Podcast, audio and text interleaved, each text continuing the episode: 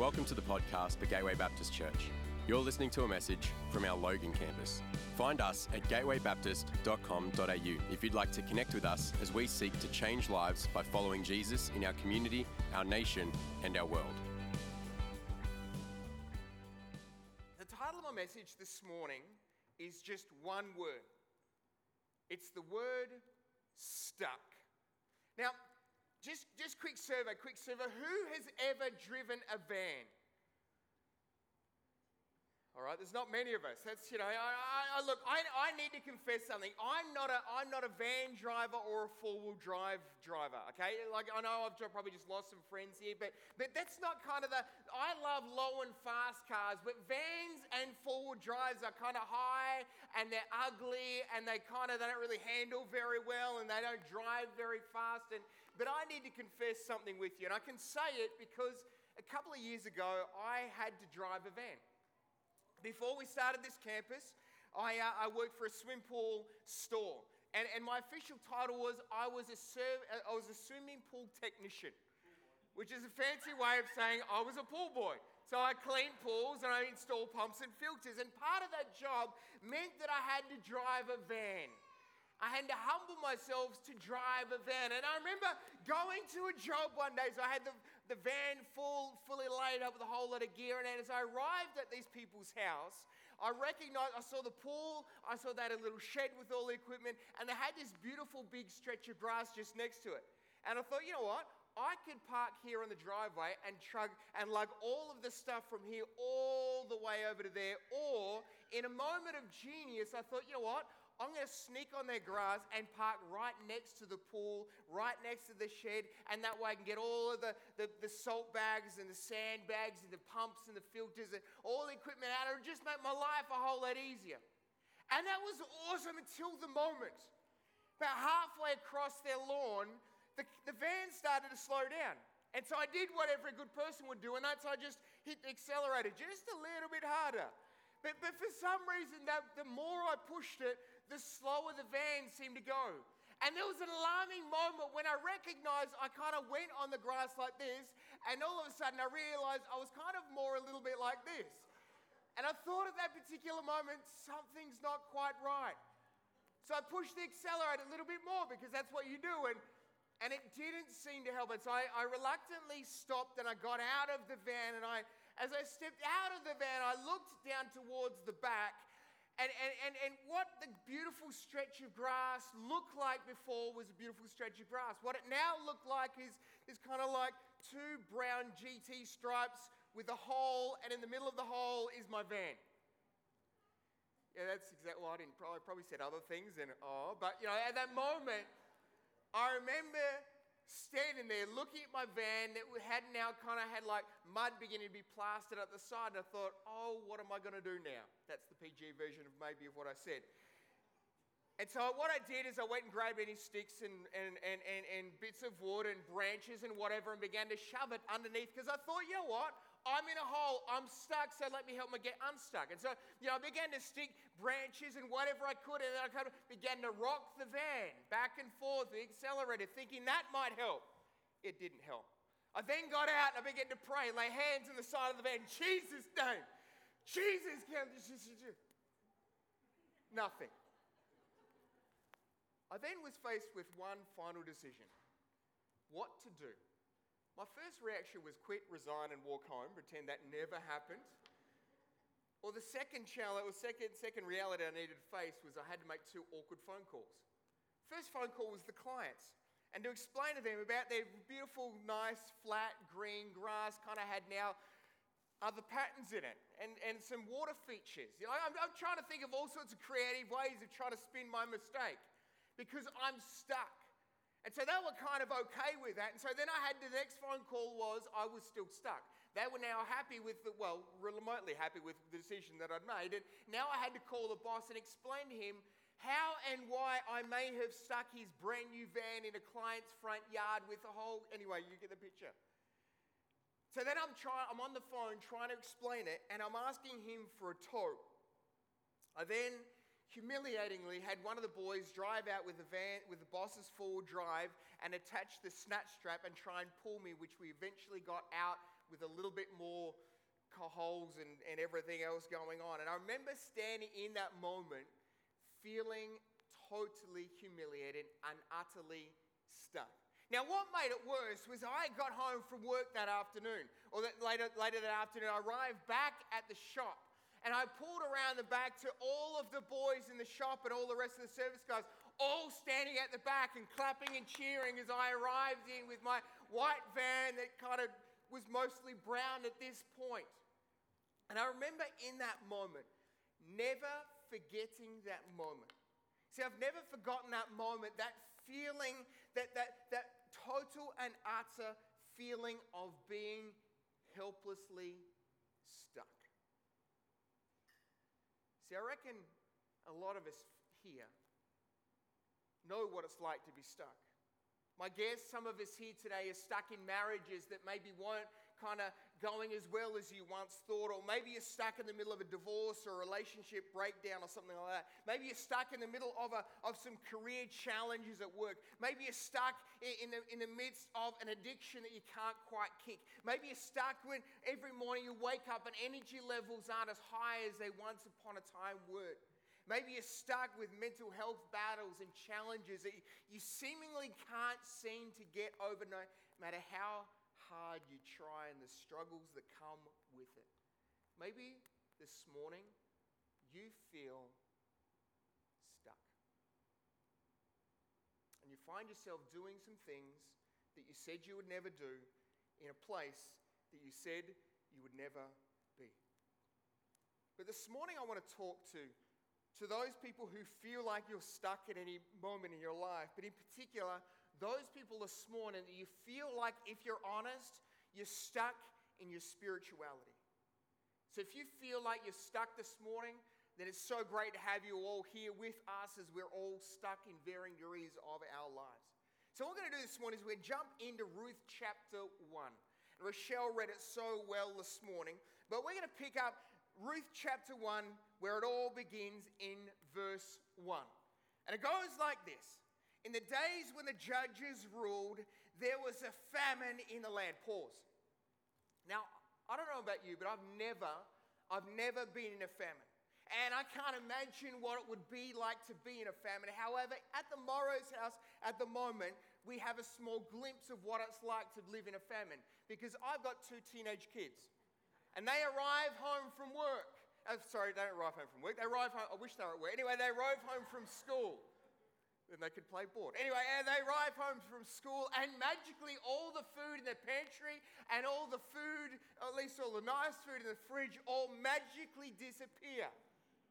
And then they say those magical words that every parent loves to hear Hey, dad, hey, mum, I'm hungry. There's never any what? There's never any food in this house. Then an hour and a half later, it's dinner time and they walk to the dinner table with those eyes. You know those eyes?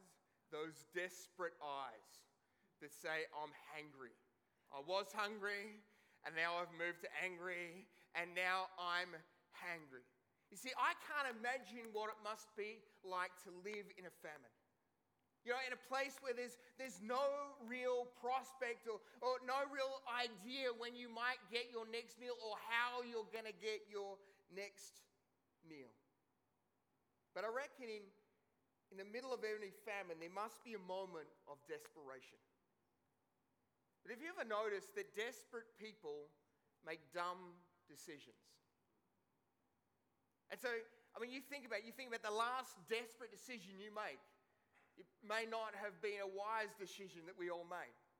But back into the story, verse the second half of verse 1, it says this. And so a man from Bethlehem in Judah, together with his wife and his two sons, went to live for a while in the country of Moab. Now, I want to give you just a little snapshot of, of, of what's going on here. Now, quick question Where was Jesus? In fact, hold on. I've got, because every, every chocolate helps answer questions. It's amazing how that happens. Quick question. Where, first hand, oh, we're going to, chocolates to the first hand. Okay. Where was Jesus born? Oh, Margaret, good work. Now, where was this family from? Yes. You have two, because that was. And where are they now? No. Sorry, third time lucky He's not lucky. All right, where are. Yes, Emma at the back. I'm not, yes, you're right, but I'm not throwing this because it won't make it that far. You can come and see me afterwards. Exactly. You know, so Jesus was born in Bethlehem. They're from Bethlehem, and now where do they find themselves? They find themselves in the town of Moab. Let me give you a bit of context. Has anyone ever been to Moab? All right, none of us. Cool. The Jews lived by the law of the time. And the law was found in the Torah, the first five books of the Bible. And God gave these laws as a protection, as a guidance for his people that he loved to say, you know what, if you live this way, if you abide by these rules, you'll live well and prosper. And so he gave these specific rules. In Deuteronomy chapter 23, we find this passage where God says to the Israelites, to the Jews. He says these, he makes this decree, he makes this rule. He says, You are not to go to Moab, and you are not to know, befriend, marry, or have anything to do with the Moabite people. And so here we find this rule that's been set in place, this law that God set in place to protect his people, that said you are not allowed to go to Moab, you're not allowed to touch a Moab, you're not to go anywhere near a Moab, and you're not allowed to marry a Moabite person. See, every Jew knew what the rules were. They knew what, what Deuteronomy 23 said. They knew that the laws that God had set about were for their protection and for their benefit. And he, they knew that for whatever reason, they weren't allowed to go to Moab, go to Moab and see the Moabite people. I don't know how it all works. Maybe they're sitting around dinner at time discussing some of the different rules, and one of the kids pipes up and goes, Dad, what's wrong with Moab? And why are we not allowed to go and see him? And, and whatever else. And, and, and, and they began to talk through and understand why they weren't allowed. I reckon one of the kids said, Dad, why are they so bad? And the dad looked at him, no doubt, and said, Because the Moabites aren't like the Jews. And this is why. Over this side, you've got the Jewish people, and they're good. And over this side, you've got the Moabite people, and they're bad. Okay, now what's on this side? The Jews are what? And over this side, we've got the Moabites are what?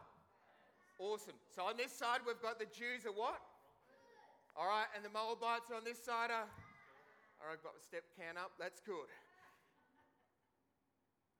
Why were the Moabites bad? See, the Moabites were bad because they worshipped a pagan god who was an evil, wicked god.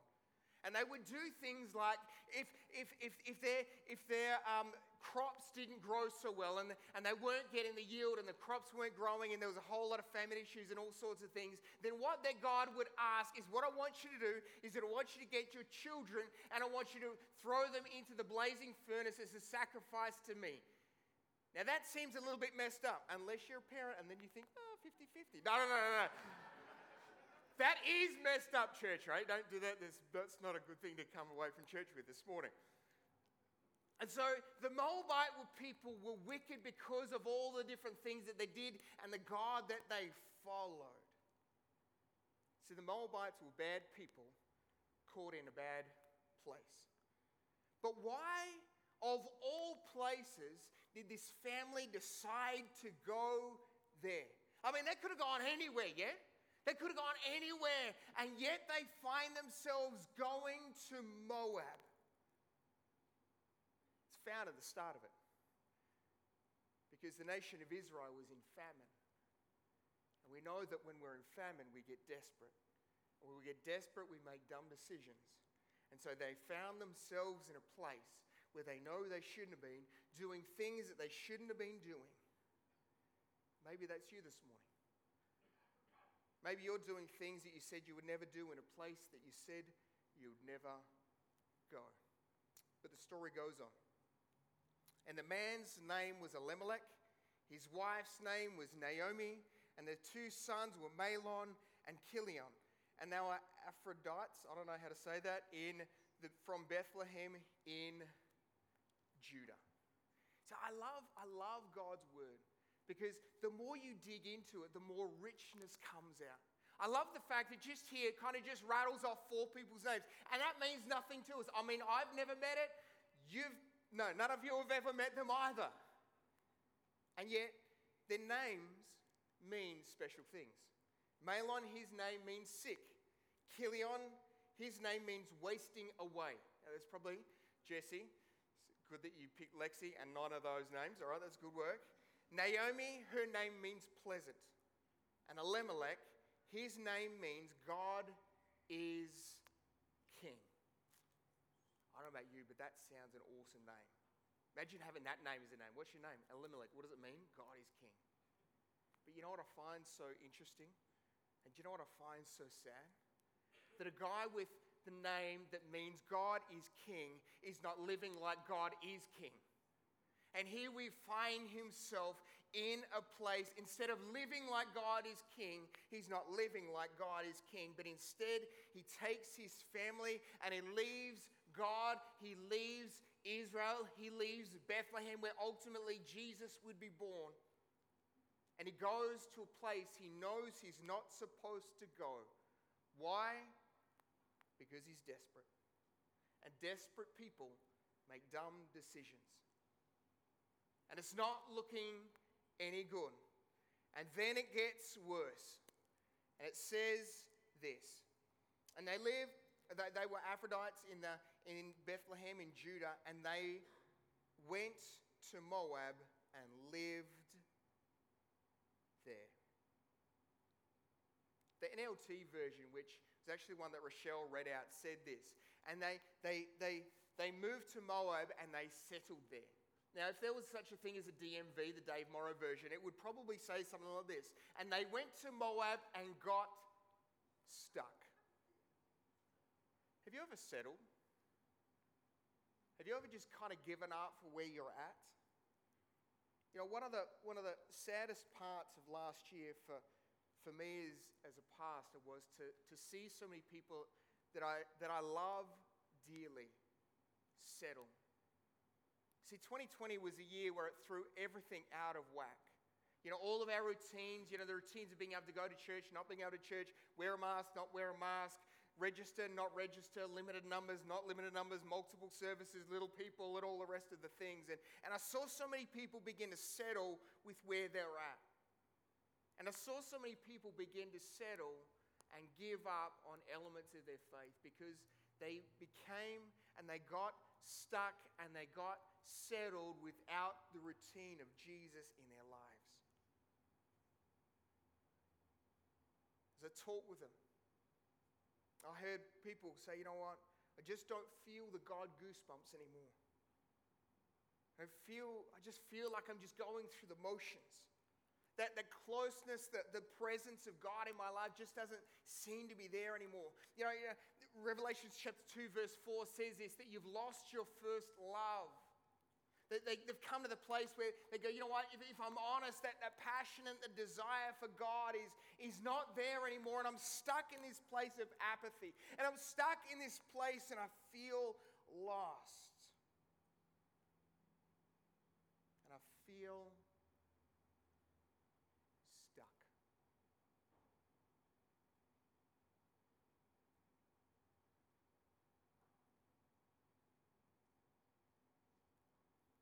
See, church, we're never meant to settle.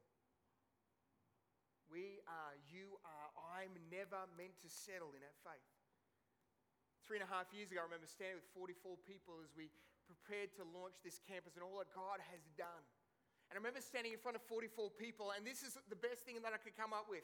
And it wasn't my words, it was God's words as I was having my own quiet time. And I remember standing in front of these people going, I don't know how this is going to plan out, and we're going to do the very best we can, trusting in an extraordinary God to use our ordinary. And this is all I had, people. We're going to be all in. You know what? We're going to be all in to see what God would do with a group of people who are all in. And you know what? God has done so much. But you know I've discovered about the word all the words all in? They're the opposite to settle. Settle. Just get comfortable.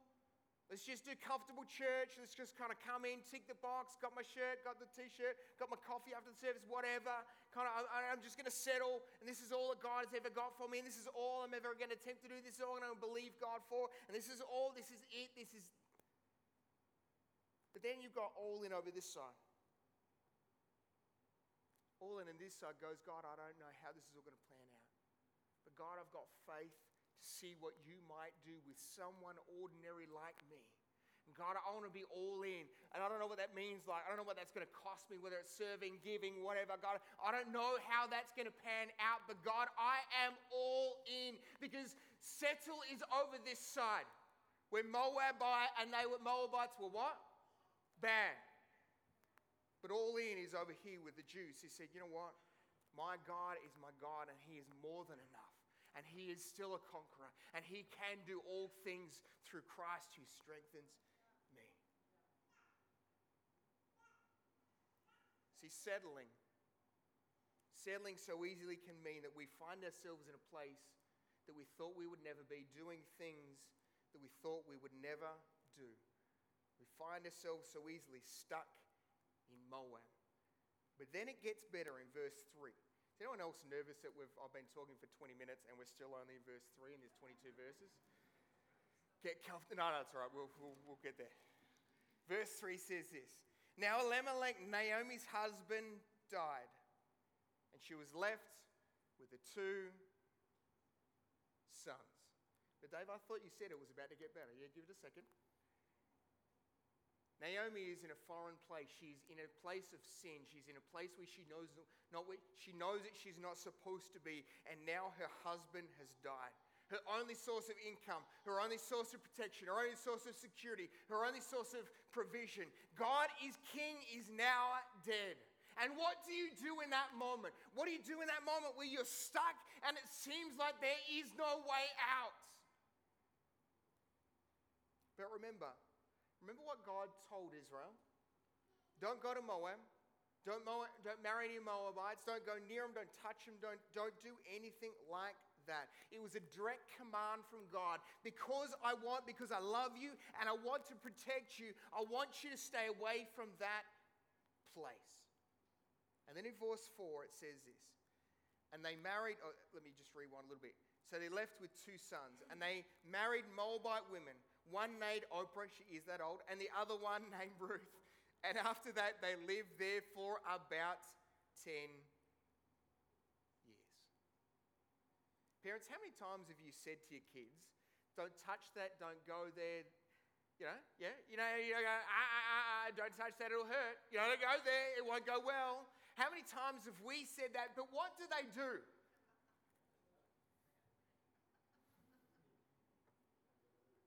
Yeah? And they touch it anyway. And they go, oh, I've got a burnt hand. And you go, really? Oh, no. You know, that's, yeah. How many times does God say that to us? Don't touch it. Don't go there. It won't go well.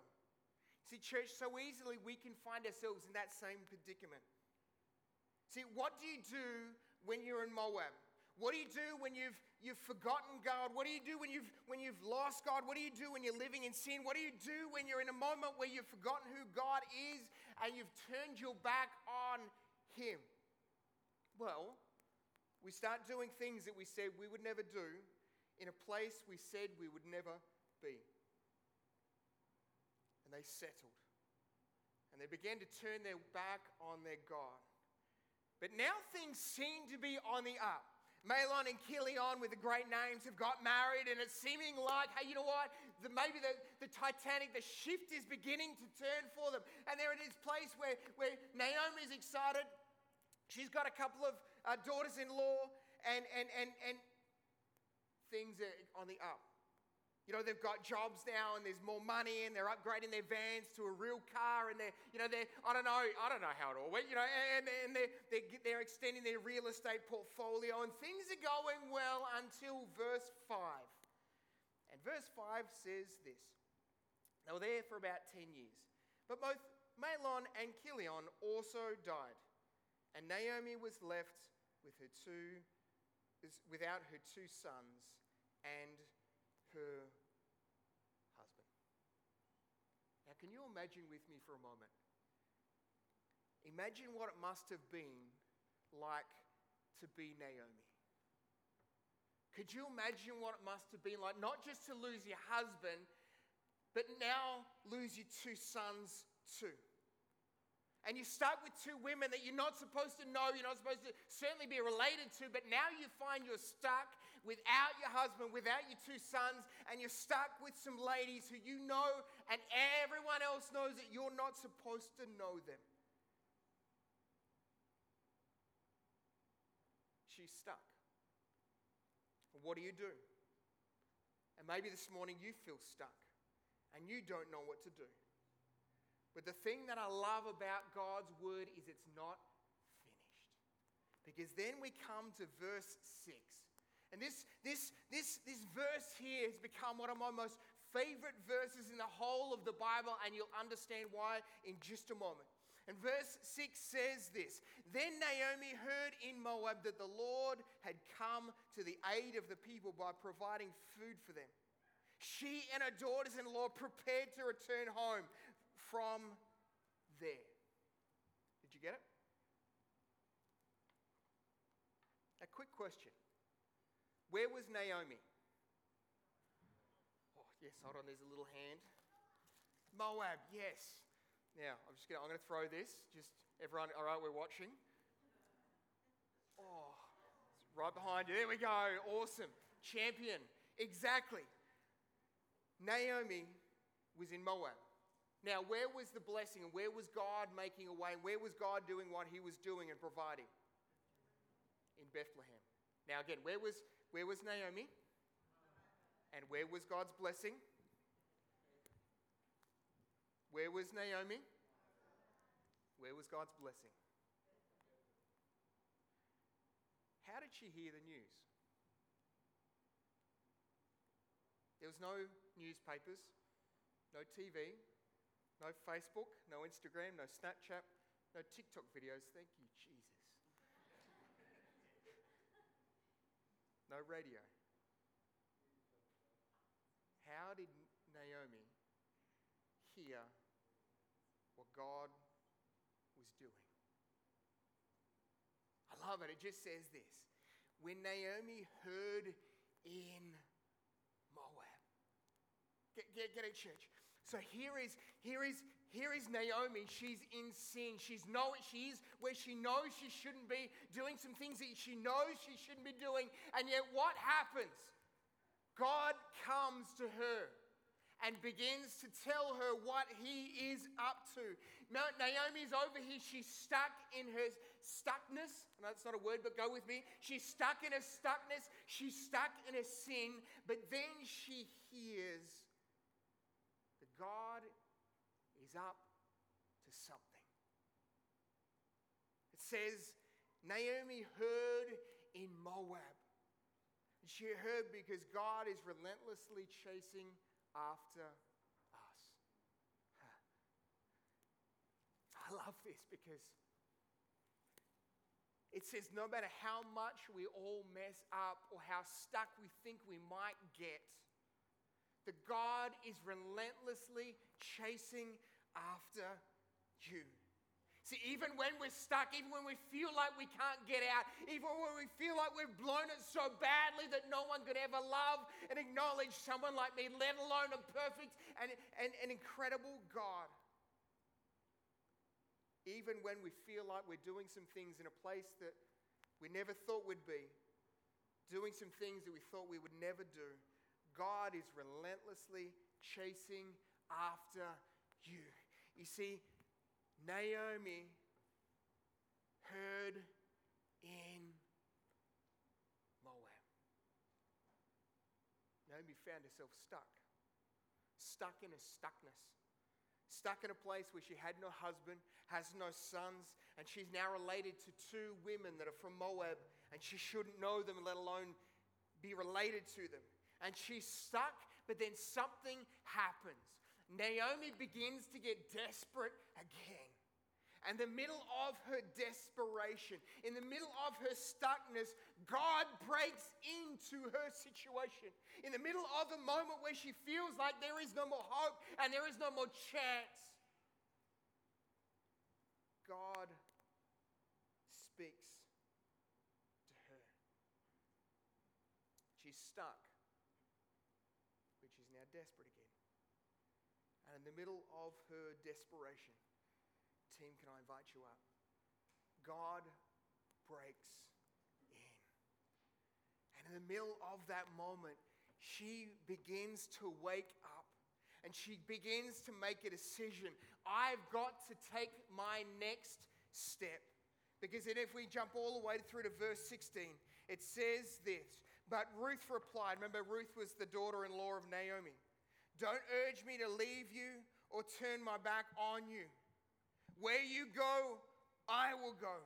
Where you stay, I will stay. Your people will be my people. And get this. Now, now, quick question.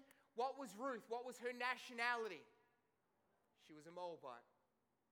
But then it says this and your God, your God will be my God. In that moment, not only does Naomi recognize that she's got to take a step, but Ruth takes a step of faith. See, what I love is, is that Ruth joins Naomi. And Naomi tries to discourage her. But Naomi makes this statement that your God will be my God. And Naomi's decision to listen to God over her circumstances ultimately affected not just her own life, not just Ruth's life, but in a couple of generations' time, a young boy named David and then, because of his line, a young man, a baby that would be born called Jesus. Because, because Naomi heard in Moab, in the middle of her stuckness, and she said, God, I'm not going to stay in my stuckness, but I'm going to try and stake, I'm going to take a step.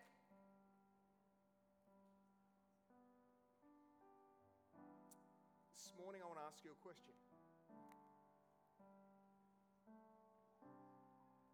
Are you stuck?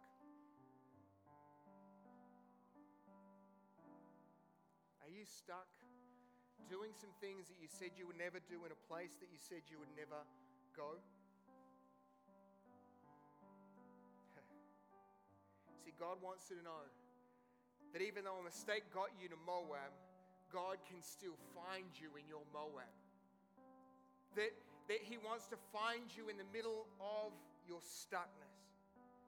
That just like God relentlessly, resent, thank you, relentlessly, appreciate that, chased Naomi, God is still relentlessly chasing you. That if God, if God can speak to Naomi in the middle of her sin in Moab, I love the fact that God can still speak to you here this morning. I love the fact that, that, that, that Moab seemed to be the furthest possible distance away from God, and yet God came and found Naomi. And God is coming to find you this morning. And He wants to say to you that I don't consult your past to determine your future. See, you notice something about this passage. Desperation got them into Moab. Desperation also began to get them out. Naomi got desperate again, desperate enough to take a next big step. We hope you've been blessed by this message. If we can pray for you or you would like to take a further step in your relationship with Jesus, we would love to connect with you. Please head to gatewaybaptist.com.au and click on Get Connected to let us know.